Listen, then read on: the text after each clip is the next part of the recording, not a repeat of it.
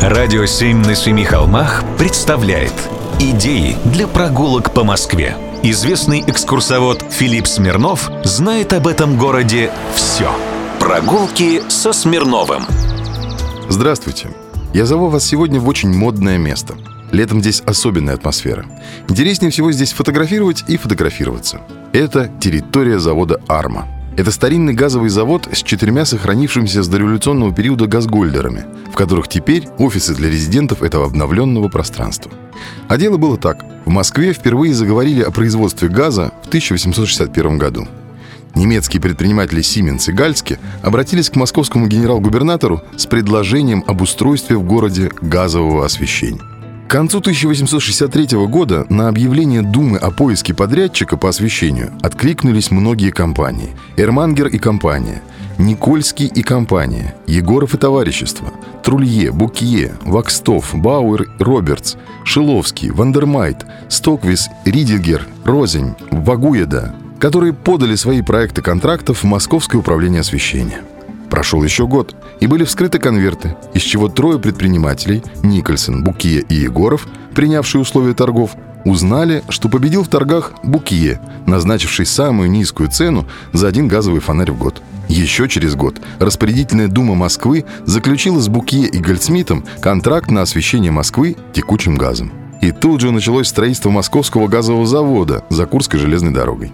Проектированием московских газгольдеров руководил знаменитый архитектор Рудольф Барнгард. Все оборудование для завода и трубы для прокладки газовых трасс, включая газовые фонари, горелки, регуляторы, счетчики и многое другое, все это завозилось из-за границы. Иностранные предприниматели имели монопольное право на беспошлинный ввоз оборудования и материалов.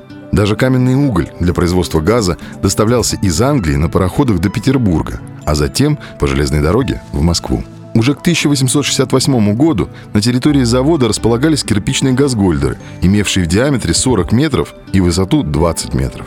Английское общество с 1968 года завело книгу номер один газовых фонарей Москвы и каждому фонарю присвоило свой номер. Московский газовый завод, по заключению экспертов, был тогда признан самым большим в мире – а в 1924 году на заводе произошло очень необычное событие. 29 февраля в одном из цехов состоялась премьера постановки Сергея Эйзенштейна «Противогазы». Пьеса была написана Сергеем Третьяковым специально для рабочего зрителя, точнее, для рабочих Московского газового завода. Ну а потом завод стал производить газовую арматуру, а после и вообще закрылся. Теперь же здесь офисы и культурное пространство. Очень интересно. Сходите, посмотрите. Прогулки со Смирновым. Читайте на сайте radio7.ru. Слушайте каждые пятницу, субботу и воскресенье в эфире «Радио 7» на Семи холмах. «Радио 7» на Семи холмах представляет Идеи для прогулок по Москве. Известный экскурсовод Филипп Смирнов знает об этом городе все. Прогулки со Смирновым. Здравствуйте. У каждого дореволюционного дома в Москве, как правило, очень интересная история. Иногда поучительная, иногда назидательная, иногда просто забавная. А бывает, что и все вместе. Итак, Пятницкая улица, дом 20. Доходный дом Владимира Антоновича Бони. Построен в 1911 году. Архитектор не московский, а из города Владимир. Он там работал, но иногда приезжал в Москву и строил и здесь тоже. Звали его Сергей Матвеевич Жаров – но в том, что помощник городского архитектора города Владимир лишь три дня в неделю работал во Владимире, а остальное время тусовался в Москве, нет ничего особенного. Это называется маятниковая миграция. Тут барыши, а за Москвой – беляши. Да и воздух почище будет. В первом этаже доходного дома располагался кофейный магазин короля колониальных товаров Леонида Форштрема. У него была огромная сеть лавок колониальных товаров на Кузнецком мосту, на Сретенке, Солянке, Арбате – а рядом, за соседней дверью, в 1911 году открылась аптека Роберта Келлера. Это имя говорило очень многое в дореволюционной России. Но, во-первых, именно он придумал разные пищевые эссенции и значительно продвинул кондитерское дело. А прославился вот чем – в журнале «Нива» отмечалось, что историческая заслуга химико-фармацевтического предприятия Келлера состоит в водворении в России новой отрасли обрабатывающей промышленности, производства химических и фармацевтических препаратов с целью вытеснения с русских рынков однородных продуктов иностранного производства. Заслуга эта имеет многостороннее государственное значение, то есть импортозамещение – Фармацевтическая фабрика Роберта Кёллера, открытая в 1882 году, явилась первым в России промышленным предприятием по производству лекарственных средств. Фирме принадлежала и целая сеть аптек в Москве и других городах Российской империи. А в советское время на базе фабрики Кёллера было создано химико-фармацевтическое объединение Мосхимфармпрепараты, действующее и поныне.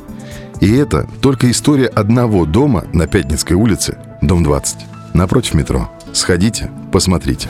Прогулки со Смирновым. Читайте на сайте radio7.ru. Слушайте каждые пятницу, субботу и воскресенье в эфире «Радио 7» на Семи холмах.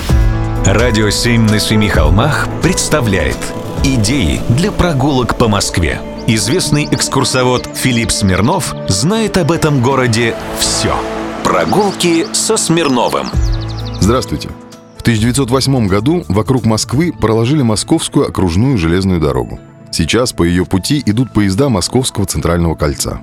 Главной станцией МОЖД были Лихоборы. И сейчас, если доехать до этой станции МЦК и пойти гулять по окрестностям, можно увидеть очень много интересного. Вблизи станции Лихоборы находится первый и последний километр железной дороги. Станция проектировалась как центральная из-за ее близости к Николаевской, современное название Октябрьская, железной дорогой, связывающей Москву с Петербургом.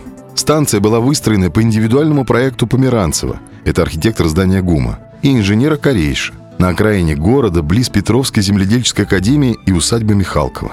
Вдоль станции проложено станционное шоссе, позже переименованное в проезд Черепановых, в честь Ефима и Мирона Черепановых, отца и сына, построивших первый русский паровоз в 1833 году.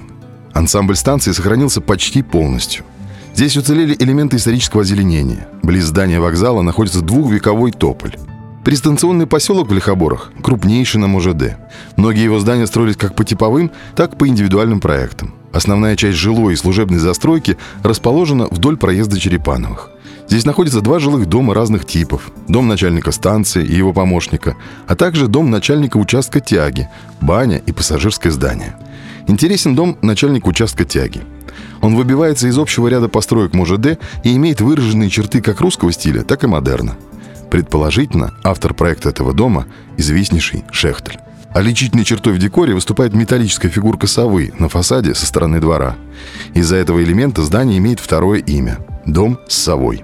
Поблизости на Михалковской улице расположено здание локомотивного депо, единственного на окружной железной дороге. Здание построено вместе со всей дорогой, относится к веерному типу и богато декорировано.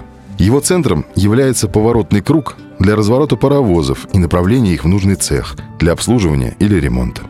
На территории депо сохранились также здания механических мастерских и нефтекачки для снабжения паровозов жидким топливом, которое иногда использовалось вместо угля и требовало незначительного переоборудования паровоза.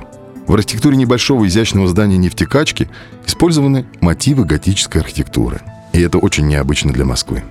Поблизости на Онежской улице находится дом начальника службы пути окружной железной дороги. А далее во дворах многоэтажных домов по Онежской улице и по Погаузному шоссе постройки воинского продовольственного пункта.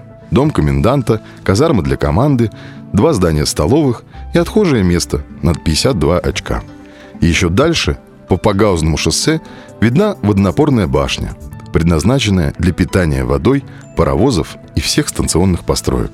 Сходите – Посмотрите. Это очень интересно. Прогулки со Смирновым. Читайте на сайте radio7.ru. Слушайте каждые пятницу, субботу и воскресенье в эфире «Радио 7» на Семи холмах.